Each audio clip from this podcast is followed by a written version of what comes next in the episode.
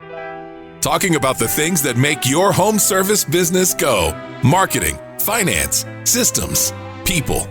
This is the Fight Club for Business podcast. Makes me that much stronger. Makes me work a little bit harder. Makes me that much wiser. Thanks for making me fighter.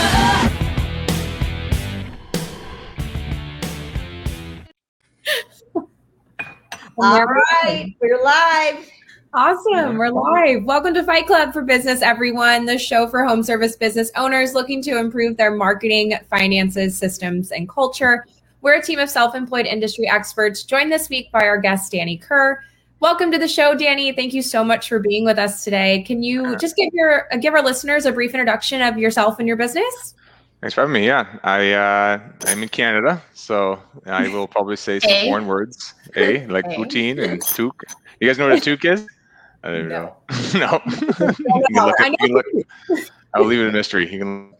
Um, other than that, I grew I would say running business since I was 18 years old. So that's when I first started my first uh, painting company, and uh, did that all the way through to my 20s or mid mid to late 20s, and uh, ended up kind of running and managing, uh, overseeing a franchise organization. So I spent quite a bit of time not only in the trade, but actually building out franchises uh, to grow in something called College Pro Painters, for those who've heard of that before. And um, yeah, so at one point I had about 150 franchises under my command and about a, a thousand painters, and I learned a lot from that. And uh, leaving that, I definitely saw the opportunity in the systems that were driven by these franchises. And I thought, how do we create a way to develop other companies that aren't franchises with these types of systems and give them the chance to kind of tap into that? So uh, in 2015, we created something called Breakthrough Academy, which is essentially a learning organization built around helping home service and contracting companies build out their businesses and scale.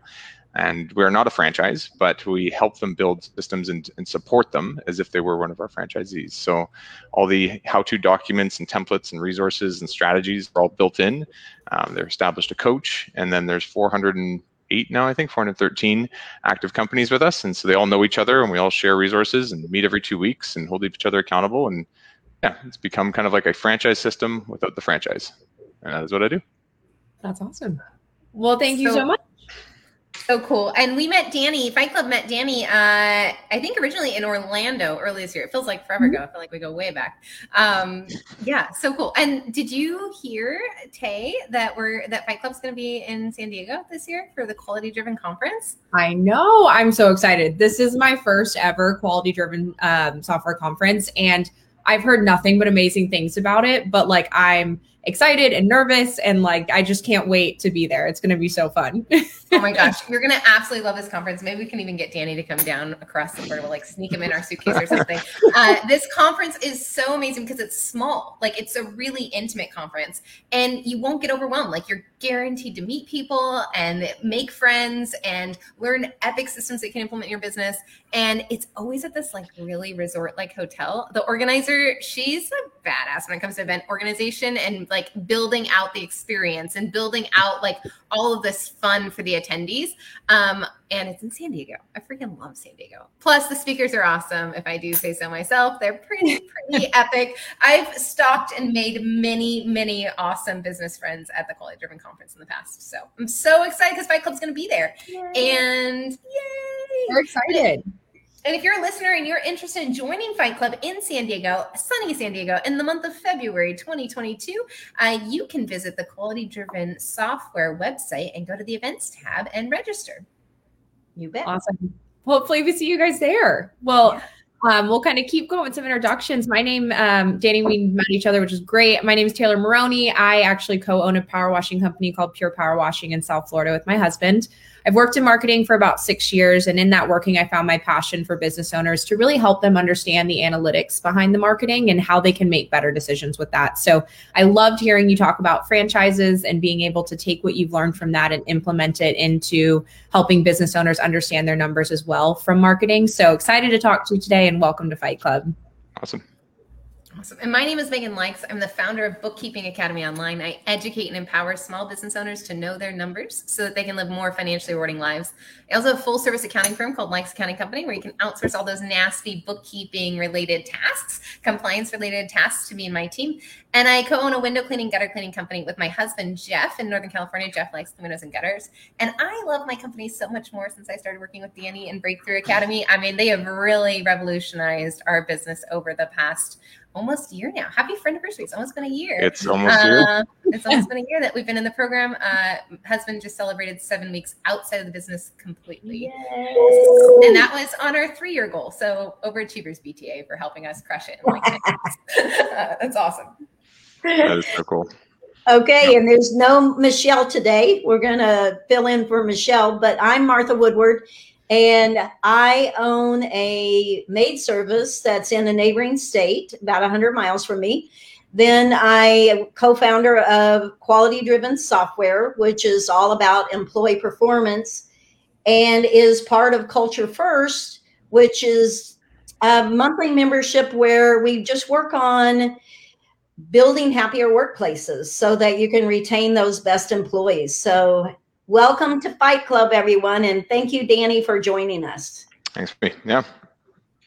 All right, Tay. Well, Danny, I'm stealing you first, and we're going to talk marketing. So, I'm really excited to kind of pick your brain on the marketing aspect of coming from where you started with your franchises and taking what you've learned from there and then applying that to the business owners you work with now. Because there's really a different approach, somewhat, to how you go about franchising, but that can still be applied to how business owners operate with their marketing as a small business owner. So, what was kind of your first steps in transitioning the franchise model into developing a system to help business owners with their marketing? It's interesting, right? So like you what what would be different is in a franchise system, you already know your ideal customer, you already know your, you know, your your basic, you know, message messaging that would attract that ideal customer. And then you have to just basically u- utilize the tactics that have been predisposed to you and pick which ones you're going to go for. So you do have to kind of take a bit more of a step back before you get into the tactics and help each person understand their ideal client what their you know messaging is going to be and then we can look at the tactics from there right? So one of the first steps we would do is, is we would build out a marketing plan based on who's the ideal client the psychographics the demographics you know where they hang out nine to five five to nine monday to friday you know saturday sunday. And when you understand that be able to utilize those those ideals to be able to think through what the messaging actually should be right? So what is the heart driven or, or internal messaging of what somebody thinks about every single day but rarely says that you can say in your ads or in your messaging that would attract them. So i always i teach it, it's kind of like fishing strategy right? It's like first let's figure out what are the traits of the fish that we're trying to attract.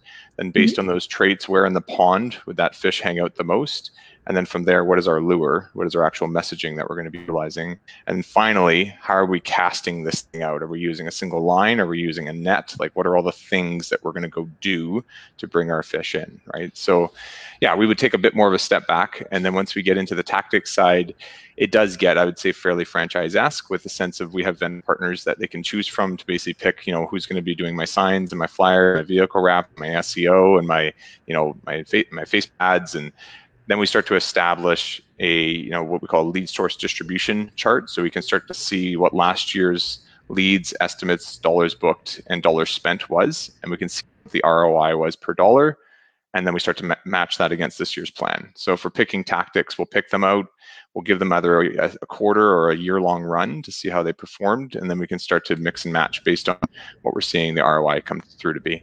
So yeah That's fantastic. So it's a couple things as Danny did mention, which is something I am really passionate about is not only are you finding your customer avatar, you're finding their why, you're finding where they live and how to then cast that net.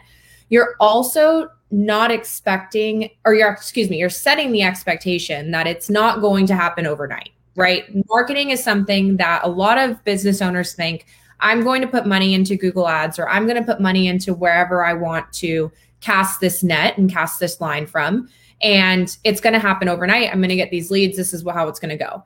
And unfortunately depending on what type of avenue you're choosing to go down and you know produce marketing from for your business everyone has a different type of timeline. And being able to have that set expectation from the get-go and have the the backing of your avatar what their why is how to be able to contact them and what's the best messaging for that why you're now setting yourself up for more success as a business owner instead of just throwing money out and saying here we go let's hope this works Totally. Yeah, I know. Lot of people. I even did it early on. I remember I got I got uh, hit up by a marketer who was just like, you know, we'll get you in front of every customer in your city, right? And I was like, that sounds pretty good, right? So it was it was one of those uh, Valpak things where they have like a hundred other businesses with all these little receipts of deals. Anyway, we spent I think seven or eight grand on it because it just sounded like a good exposure tactic, and we got goose egg results and i had no campaign to follow up or any idea how that fit the bigger picture of what we're trying to achieve.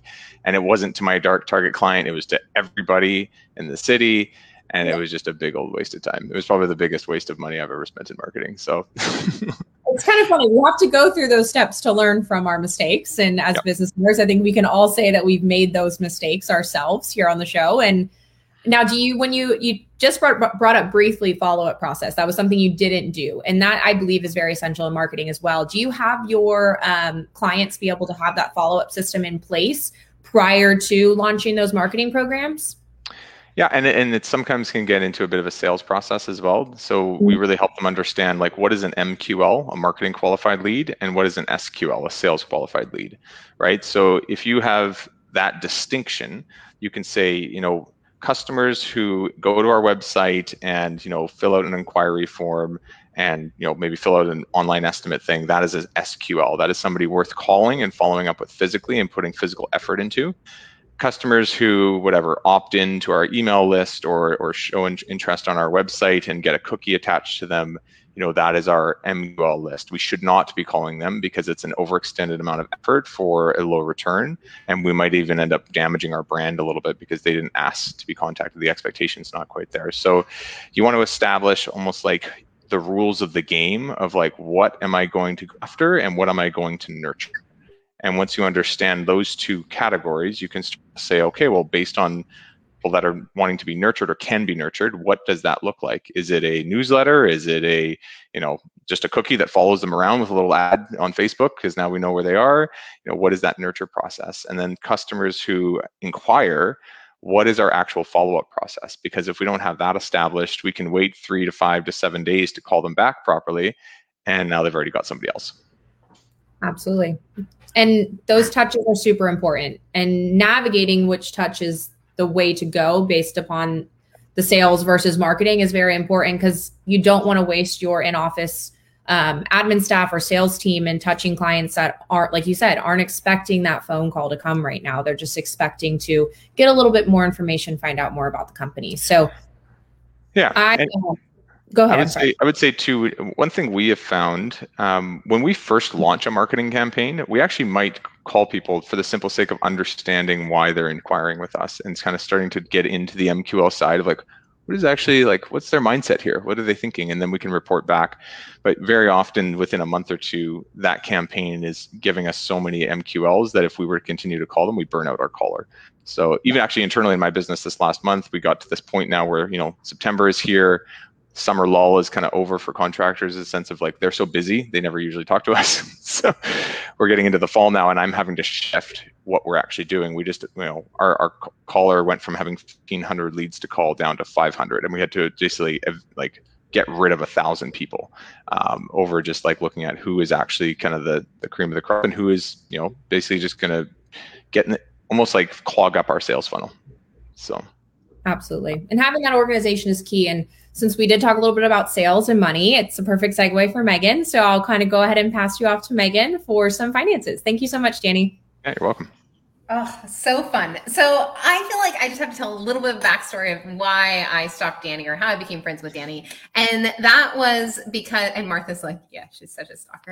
Uh, I have a bad habit of doing this. Uh, so when I first heard you, Danny, you were on Tommy Mello's podcast, The Home Mhm. Service Expert. Fantastic podcast. You've been on a couple of times.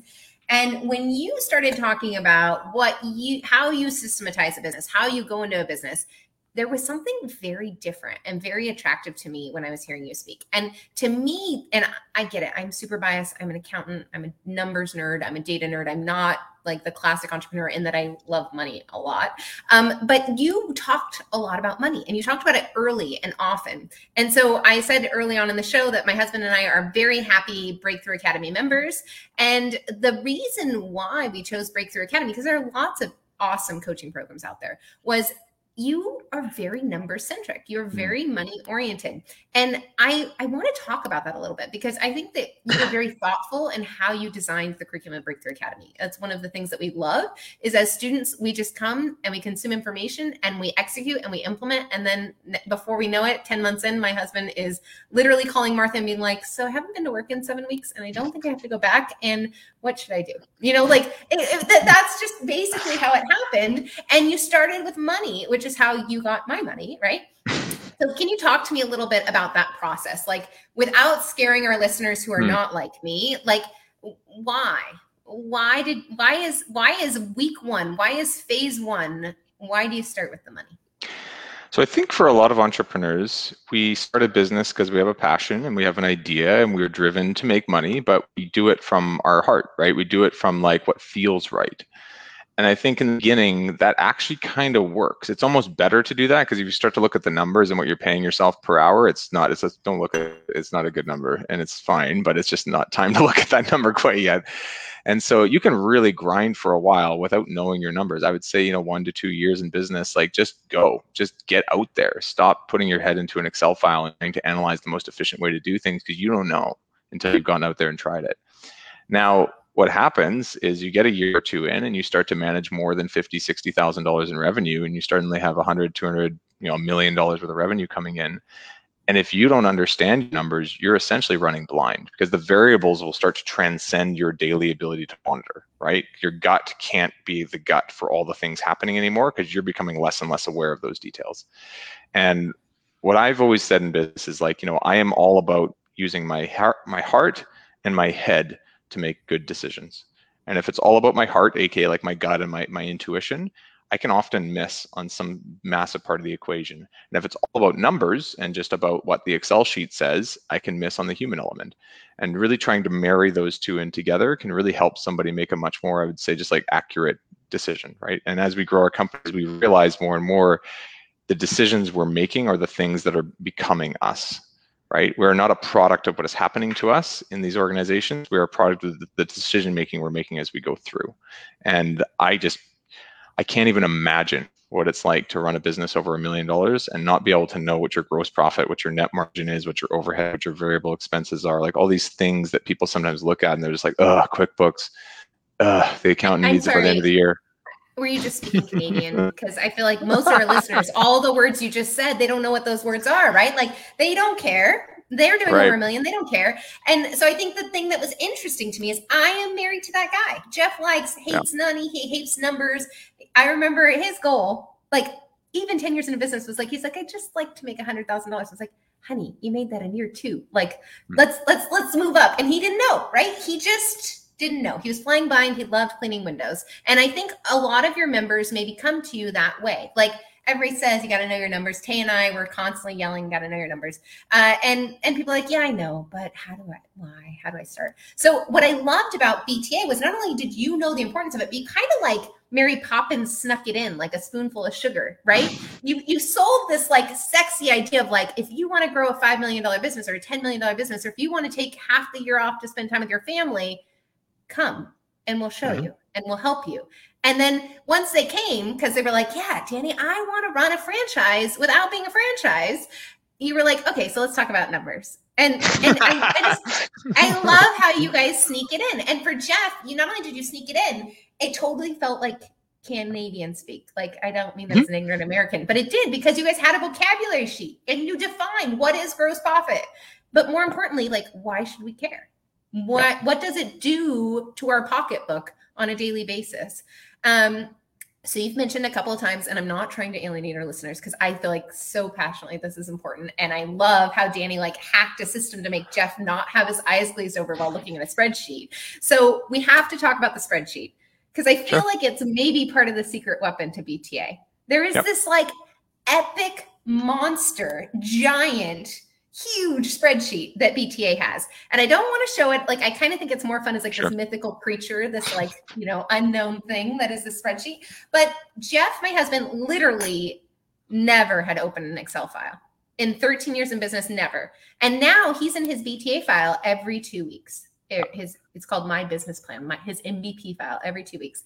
So talk to us a little bit about the power of the spreadsheet and what's on it, because I think to me the most valuable thing is we all talk about KPIs. Usually that used to like the first year of Fight Club. That's what I asked every guest. What's your favorite KPIs? What metrics should we be tracking in our business?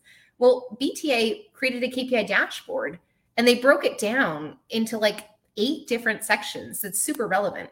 Um, so I'm going to stop talking and let you talk about your epic spreadsheet, but please talk about it from that perspective, right? This idea Yeah. of like giving us a scorecard, showing us how to keep score, and then having a coach that holds us accountable to actually keep score for ourselves.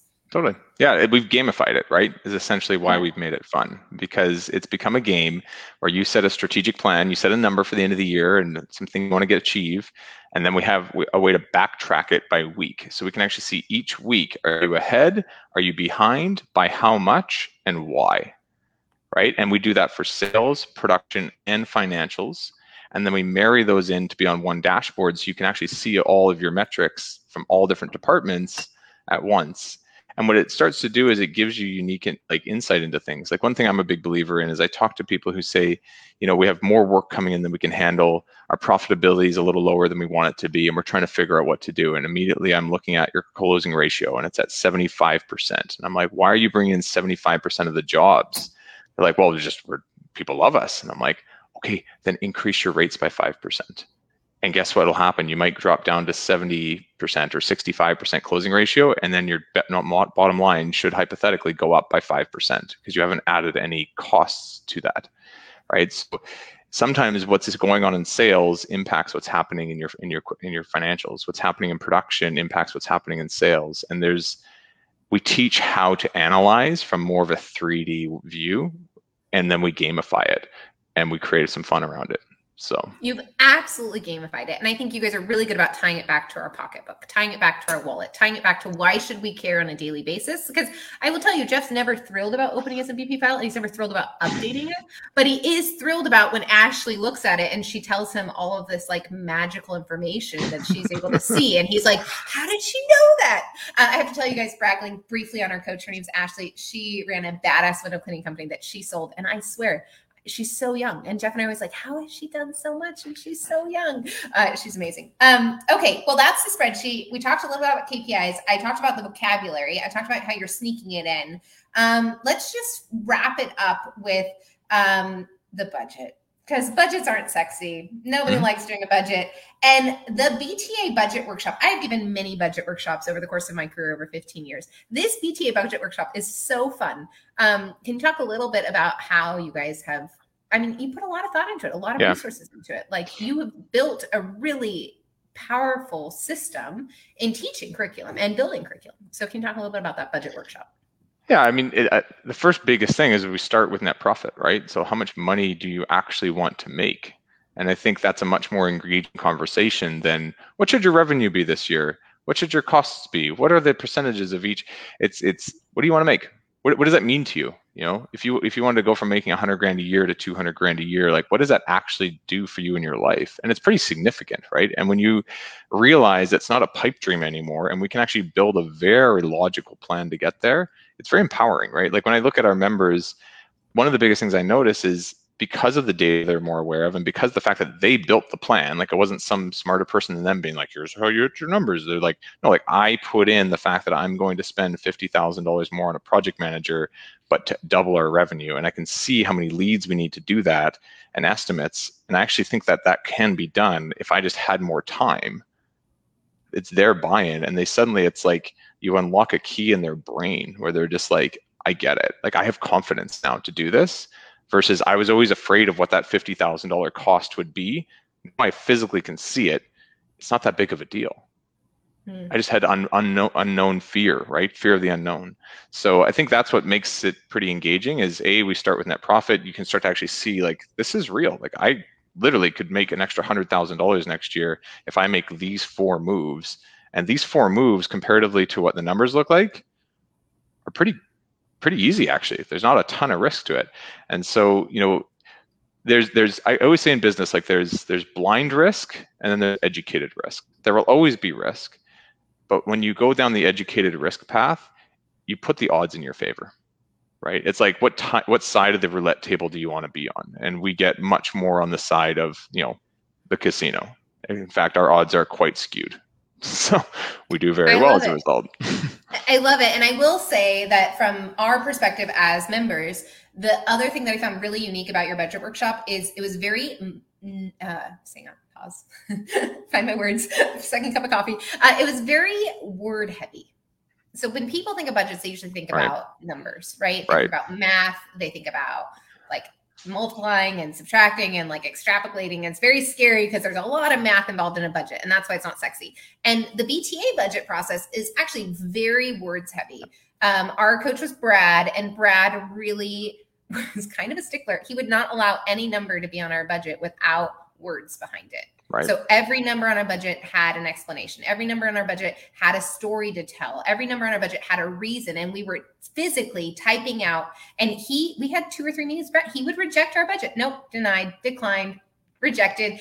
And the beautiful thing is, is going into our second year, that budget is way easier because we can remember all the assumptions we made, right? Yeah. And Jeff, Jeff, somebody whose eyes literally glaze over over spreadsheets and hates numbers, is like, these aren't numbers anymore. This is this is a story. Like this is this is the future story, choosing my own ending of my business. And I I think that's such a unique and amazing thing that you guys have done. So thank you for talking to me about money. You're. I'm going to switch hats briefly and ask Michelle's burning question related to systems.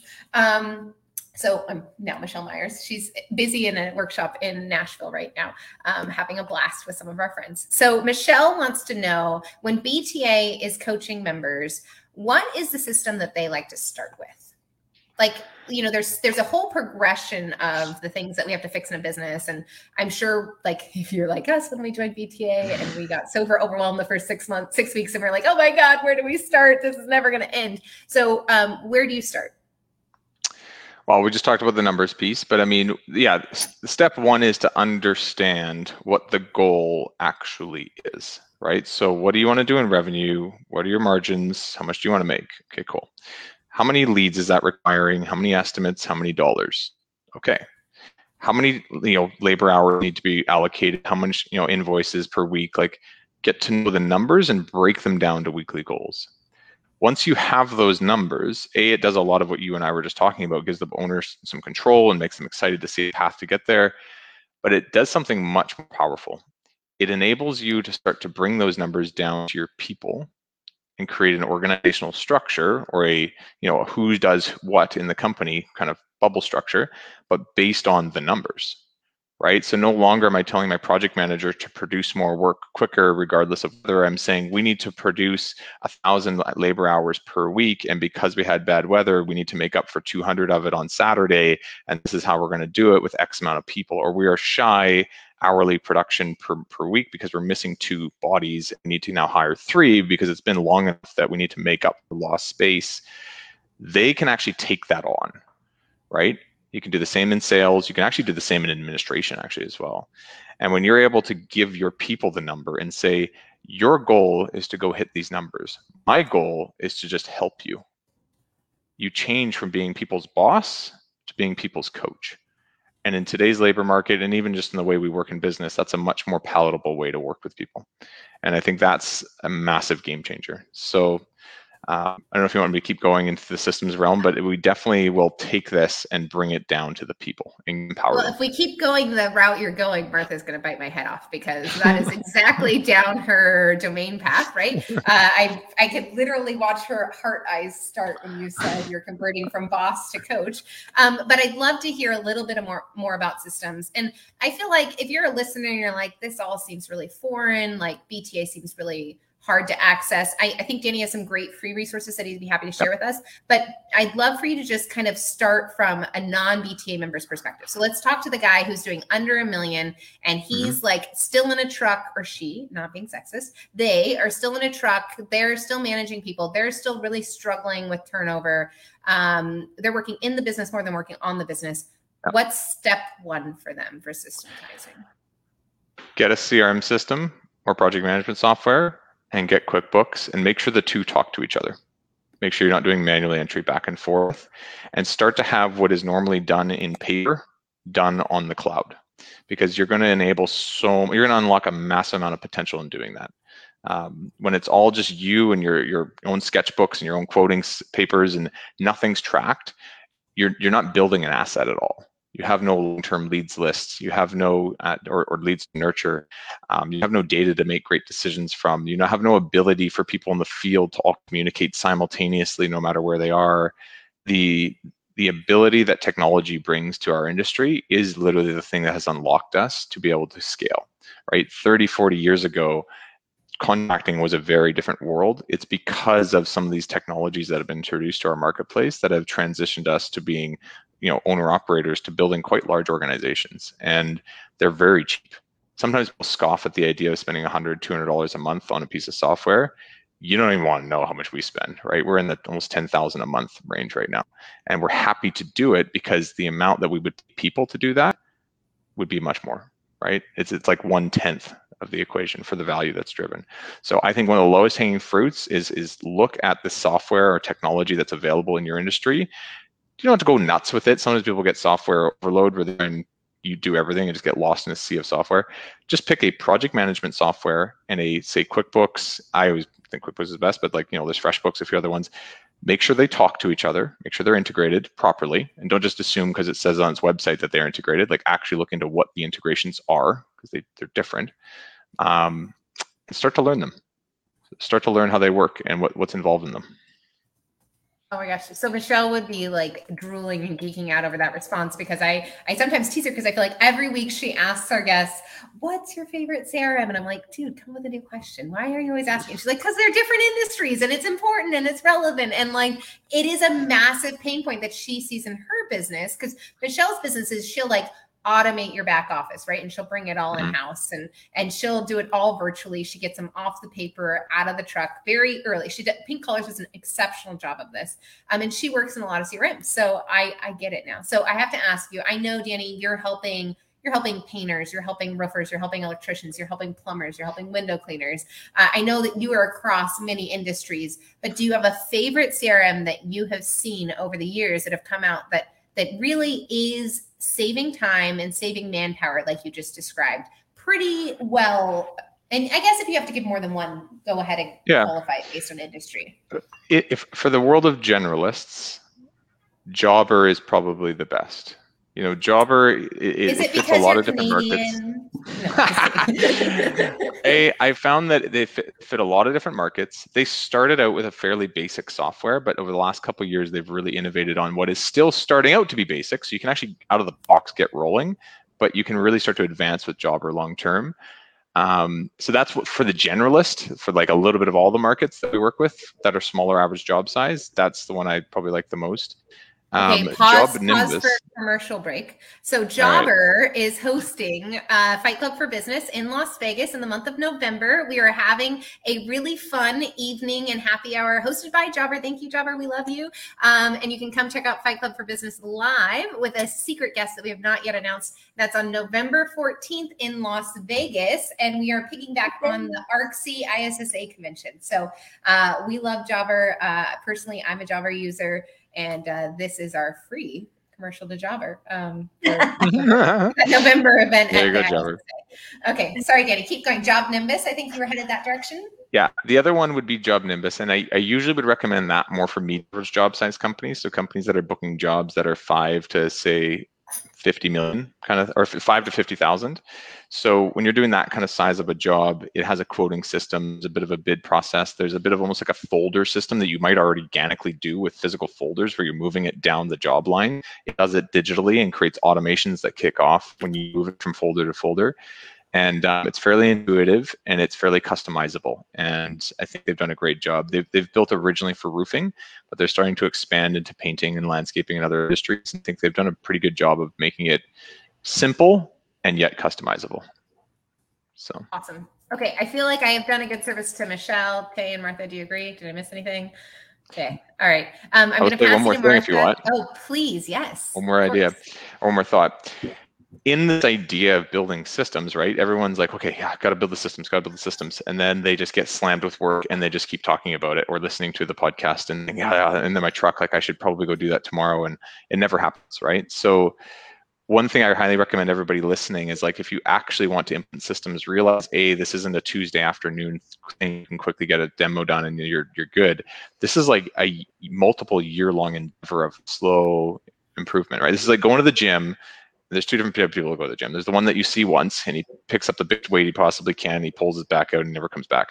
And then there's the other one who like slowly, methodically builds himself out or herself out, right? So it's realizing building systems slow methodical consistency process. And until you carve out time to make that a part of your life not just a cool idea when you had some space in the off season that's like that's when rubber hits the road right? So one thing i always tell people to do make a list of everything you do in a week right? Circle the stuff that's highest time consumption but yet lowest skill. And these are the items that need to be delegated or brought off your plate to be able to give you the space to do this um, and sometimes that's crew moves sometimes that's you know whatever it is you know dealing with you know picking up the check at the end of the job or start to think through how can i either delegate this down to my existing team or if there's enough of a commonality amongst these tasks, tasks, actually hire somebody so I can amplify my worth and ability. Or, like we just talked about with CRM system systems, what technology could this be automated from? Because sometimes we do stuff that we've just done for years that the system could do automatically. So anyway, final thought I on that. Like I have to. I feel like I have to end with Michelle's favorite thing, and it totally ties into that. And she says, when you find, and I'm gonna, I'm taking notes, so I'm not like multitasking. I'm taking notes for our uh, show notes, but I will add that in. Uh, I love that. So we're doing a time audit of our week. We're noting what is taking the most time consumption, what is the lowest value that could be pushed down. And Michelle would say, at that point, you have to either automate it, delegate it, or delete it. Those are basically your three. you. Once you raise the awareness of where you're spending your time, she wants you to automate it, delegate it, or delete it. Absolutely easier said than done. But hopefully, as a listener, you found some inspiration from this. And the first step is doing that time audit and raising your awareness of how you're spending your time as an owner. So thank you, Danny, very much for talking to us about finances and systems. We're going to pass it to Martha, and she's going to talk to you all about people. All right. All right. Now, Danny, correct me if I'm wrong. You mainly work with larger companies. Is that right? Yeah, usually like one to 20 million, one to 15 million. I think a lot of our guys are girls are in the three to five million dollar range, I would say. So, but um, yeah, when people start to hit a billion, it's kind of when we start to really be effective and, and be worthwhile. Yeah, yeah. Uh, side note, that's why I want you to come to Quality Driven because I think there's people that are in, uh, people that are 1 million plus and in the maid service industry, they don't feel like they can find a coach that is right for them. So, uh. I, and I love I well, quality driven works with all types of service businesses. So I have always loved people that work with all different types of service industries because I feel like we get boxed in our and we learn from the same people and hear the same things. So anyway, that's totally a side note. And what uh, what I started with that for is when people are a million plus, what people problems could they possibly have? And I say that I say that uh, facetiously, but uh, give it to us. Like, what do you see with these businesses that you know, in theory, should have it nailed down? So, if people listening will probably acknowledge uh, almost like easier in somebody else that they've observed, but think about this as they're listening. Have you ever had a really good technician who's really good at what they do? And you get super excited and you're like, I'm going to promote you to run the team now and be a mm-hmm. leader. And then they suck. And mm-hmm. you're just like, but you were so good. How did you? It's because they're different skills, right? They're they're different attributes than that either exist or don't exist within people. And the same is true for entrepreneurs, right? What started in the business that made you successful, which was that hustle, that grind, that ability to creatively problem solve through things, all this, and it's usually pretty like shoot from the hip, you know, way of being. no longer helps you at that next stage. And so when you start to transition to leading your people and you're just still coming at it from like, I'll be in the field with you and I'll be, I'll prove, I'll do this by example. And there, there's some merit to that. But if that's all it ever is, your people aren't going to be able to follow you even if they wanted to, right? There's, there's different leadership, right? Like when I think about, you know, I call it like say the Braveheart level of leadership. It's very inspiring. It's, it gets you out of your seat and it gets you moving. And that's usually for a lot of these entrepreneurs in the beginning, that's how they lead. And a lot of people will follow them as a result. But when you get to the next stage, it's like, how do you have that Elon Musk level of leadership where you've got an automated process that is well thought through and every detail is to be able to bring people from A to B and create success? Because I'll tell you, a lot of employees want and need stability. And if they don't feel stability in their day-to-day job, paychecks are coming in a little different every two weeks. You know, things are a little bit chaotic. They have to wait for you in the morning. Stuff's not there. That frustrates somebody to no end, right? And in today's labor market, people have options. So why are they going to stay with you if you become an unorganized mess? And that's where I see a lot of people. They get they get a little hurt. So they're like, I'm going to expand, and then it all falls apart on them, and then they backtrack and they're like, eh, this expanding is not really for me. I just it doesn't work. It's because you never transitioned your ability or your level of leadership. You just transitioned the variables around you. If that kind of makes sense. Yes. Yes. I, I remember Megan talking about um, the various things that she had to do, she and Jeff had to do around people. And I mean, you have systems around getting your people part of your business in order. Um, just briefly, can you touch on some of those systems that you all work on? So we were talking the about employment agreement. Uh, oh, we're gonna get there. Don't worry. It's it's a, it's a major part of all this. But let's start with that org structure I just spoke about. Right? We kind of figure out who's going to deliver on what. Uh, Sales need to hit. What's their closing ratio? What does production need to hit? What's their hours produced ratio? You know, what does this need to hit? And what's their you know AR collected? Or you know, everybody should have a number that they're in charge of. Bake that number into the employment agreement. There you go, Megan. so, you know, every everybody's job should pertain to a number they need to achieve. So just like we've gamified this for the owner, the owner needs to gamify this for the employee, right? And so the employee knows if I hit these metrics in these key areas that I have direct control over, I'll have not only done my job, but maybe there's even a bonus incentive or a, a profit sharing or whatever it would be to be able, you know, share in the resources that we've all put in, right? So I, I hear employees without that be like, what's the point of doing more? Like, it's not like I get paid more right? And so you change that equation a bit and you say, hey, you're in charge of this quality, volume, and profit metric.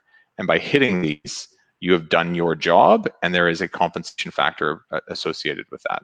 And now there's objectivity because when it's just like you should work harder, I need you to do more, be nicer to the customer, that's just your opinion versus theirs. Like, I'm nice to the customer, I do work hard, why are you bothering me? No, your your quality rating is at an 8 out of 10 right now and goal is to get it at 9 out of 10 and it's based on these four customers. What do you think you did on those sites that caused that to be slightly lower? Now they're answering the questions right? Versus or sorry they're they're kind of coming to it for you versus you going it to it or going to it for them. If i how do i describe this properly if you're constantly bossing people around and they don't understand why it's a problem if they're seeing that their number is lower than what they signed on in their employment agreement, they're going to come to you because they want to hit their year-end bonuses and they're going to want your leadership and advice. And you change the equation a bit. So Right. employment agreements very important, but have deliverables in them. And then I think from there, your ability as a leader to get people across the line, right? So there's a couple components to that. One is your training program. So everything that is in your employment agreement should be mirrored in training program. So if you're going to say you're accountable to achieving these things and here's the stuff you're in charge of, each bullet point in your employment agreement that lists that stuff should have a training module in the in the, pro, in the program or in the, in the company itself. Because without that, you're kind of saying, well, you should kind of know these seven things, and these seven things will show you, but these seven things we haven't really built anything around, and good luck. And it leads to animosity and you know problems right? Because everybody comes in with different skills in different areas and without a program that's fully robust to train someone in all those areas you're leaving things up to chance. And i will say this too the more robust your training program is the more accepting you can be in your recruiting process right? I'm a big believer of hire mm-hmm. for personality, don't hire for skill, because you can train skill, you can't train personality. And I would much rather have a robust training process that covers the gamut on skill and bring in someone with excellent personality traits. I've never heard it put in those terms, but I love that. I love I love the more robust your training program is, the more accepting you can be when you hire. You, that wasn't your words exactly, but uh, yeah, I love that. And I am, I- I used to think that I could interview, drill down, and hire the perfect person. And then I discovered that really, no matter what I did, that didn't always work. And so the training program was where I could either move them from where they started to where I needed them to be, or the training program would show that they're not going to get there Mhm. too. So, yeah, I love that. I love that. Okay. Well, Tay, um, do you want to start us off with homework? Absolutely. I'd love to. So, Danny, every week we give our listeners some homework. So, you're more than welcome to jump on at the end as we go around and assign some homework for yourself and our listeners. And what we do re- just request of everyone is please do not do all four to five pieces of homework we're about to give you. Please just pick one that's going to move the needle forward in your business this week. And we do have a um, a private group that you can join for accountability and questions to help you execute those goals. So any questions that you may have, you can feel free to join that group and even share about how you went about achieving these goals for the week. So for marketing, I want you to t- think about Danny's fish analogy and fishing analogy, I should say. And what he discussed is, you know, what are the traits of the fish slash clients we're trying to attract? Where do they hang out?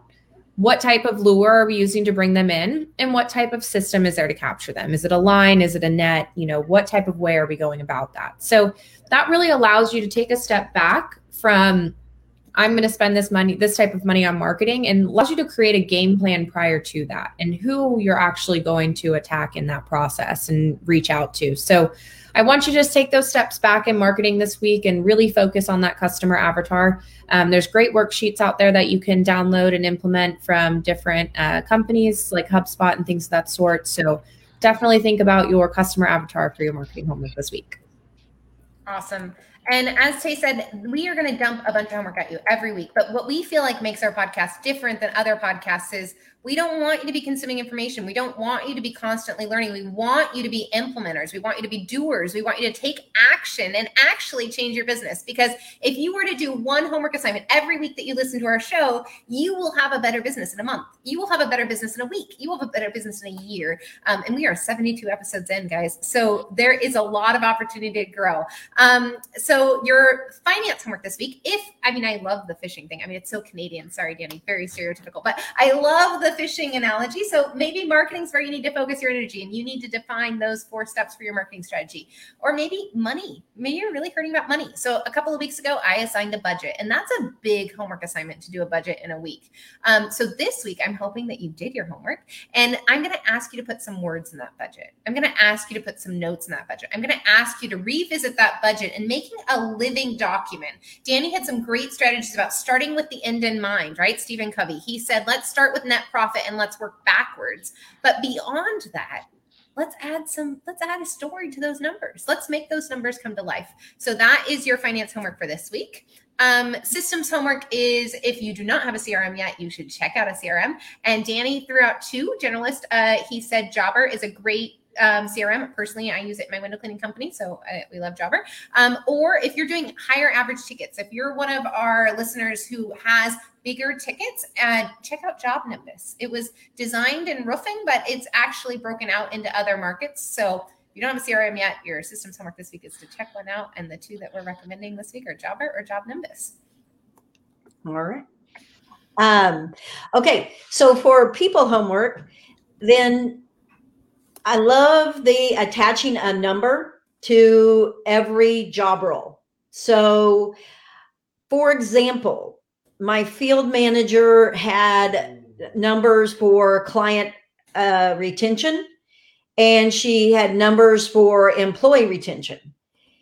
My my office manager, which was my primary sales person, had a sales conversion percentage to hit and a couple of other numbers. And then, of course, my field staff has a production number and a quality score that they have to hit. So, those are some examples. Your homework is going to be for every job role what are the numbers attached? And I, you know, I have done it kind of um, not on purpose in my business, but hearing Danny say that, you know, that every job role should have a number attached is brilliant. So that's your homework. And Danny, if you want to give homework, you can, but you don't have to. Sure. We have conveniently created 10 mini sessions with downloadable resources and a walkthrough manual and a template for you to build out your own stuff. So we've got everything from how to build out your ideal candidate for recruitment, interview guide, training checklist, strategic planning um, format, how to pick your tech stack, interview setup calls, employment agreements, budgeting sheet, reclaim five hours a week to create some time for yourself, or how to build compensation incentive packages. So they're all done and they're all free. Um, there's a link, there we go, that's there, and it's uh, btacademy.com backslash contractor dash quick dash tools. Pick one of those. Don't pick all 10. You're going to get overwhelmed. Just pick one and have at it. It'll have a little walkthrough video for you. It'll have an instruction manual. It'll have an example file of something complete and a template where you can build your own process. So that should get you rolling. Great. Awesome. And if people want to get a hold of you, Danny, what's the best way to do that? Um, I guess our website post btacademy.com. So go check us out. You can read a bit about what we do and how we do it. And uh, if you're curious, you just acquire off the site and we'll take it from there. Awesome. All right. Uh, I'm gonna. I did pull a quote, uh, trying to be Michelle here. Uh, are we ready for the quote? Did I- what did we We are. Yep. Yeah. Okay. Ready for the All quote. right. So this week's quote inspired by Mr. Danny Kerr. Uh, the, this is Peter Diamandis. The day before something is a breakthrough, it's a crazy idea. And with that, we're wishing everybody a wonderful week. And uh, we'll be here next week, next Tuesday, 7 a.m. Pacific, 10 a.m. Eastern. And Martha, what do we say at the end of the, every show? Go fight. Thanks, Danny. Thanks, Bye, guys. everyone. No. All right. Bye, guys. Bye. Connect with Fight Club for Business. Join our Facebook group where we have weekly homework, accountabilities, and an awesome community to help you fight for your business. Facebook.com slash Fight Club for, as in the number four, business. Fight Club for Business.